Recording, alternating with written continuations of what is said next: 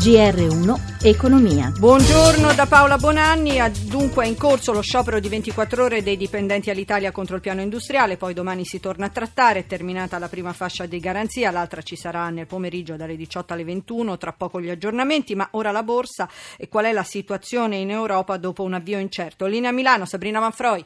Borse europee miste ma tendenti al rialzo, al rialzo con l'eccezione di Francoforte che cede lo 0,27%. Milano guadagna ora lo 0,40%. 0,45, Londra e Parigi salgono di circa lo 0,20%.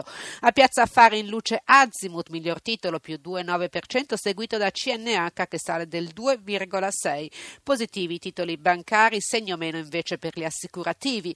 Maglia nera Jux che ora perde un punto percentuale mentre lo spread scende sotto i 200 punti base, il rendimento decennale si ferma al 2,25%.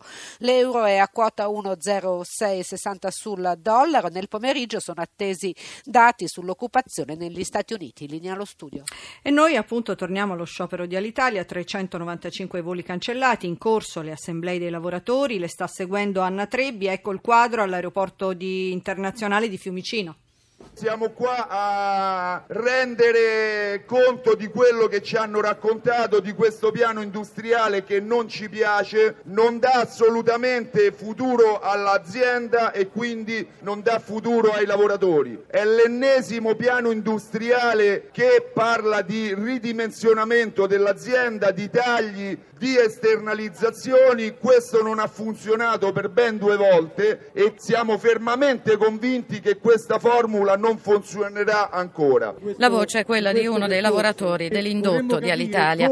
Lo sciopero è la riprova che non ci sono segnali di una soluzione, dice Mauro Carletti della FIT CISL nazionale. Serve una soluzione alternativa ai licenziamenti, ai tagli, alle esternalizzazioni.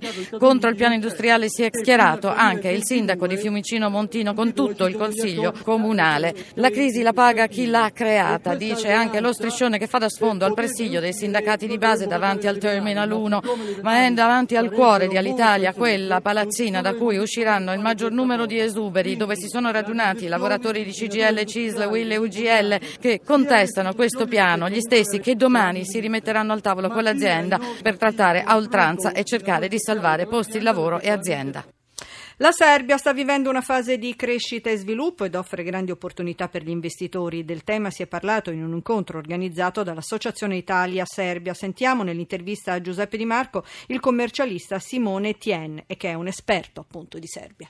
È una nazione che ha voglia di eh, risorgere dal difficile periodo recentemente trascorso e ha in corso grandi piani di sviluppo, ad esempio nel settore immobiliare, in particolare nella città di Belgrado, che la rendono senz'altro un punto di riferimento di grande interesse per imprese italiane che volessero espandere la loro attività non solo delocalizzando ma anche recandosi e partecipando a quelli che sono bandi o iniziative private. Il costo del lavoro è più basso in Serbia, ma le competenze invece sono di buon livello. Il costo del lavoro è senz'altro appetibile. Uno stipendio medio di un impiegato eh, si aggira attorno ai 600 euro come costo azienda eh, su 12 mensilità. Le classi di lavoratori operai, eccetera, è addirittura inferiore. E la qualità del lavoro è assolutamente ottima. Tutti i giovani parlano mediamente la lingua inglese. Dal punto di vista fiscale ci sono dei vantaggi per chi intende investire in Serbia? Non è un paradiso fiscale, ha una tassazione di gran lunga inferiore alla nostra, eh, si parla di un'aliquota del 15% flat sui redditi società, del 10% su quelli delle persone fisiche e poi ci sono grandi incentivi per eh, le aziende che investono e assumono personale, arrivando addirittura a esenzioni totali. La Corte dei Conti nel rapporto 2017 sul coordinamento della finanza pubblica sottolinea per l'Italia un percorso di risanamento più faticoso rispetto agli altri paesi dell'Eurozona, ma necessario. Ci fermiamo qui, regia Roberto Guiducci, da Paola Bonanni, buon proseguimento di ascolto sempre su Rai Radio 1.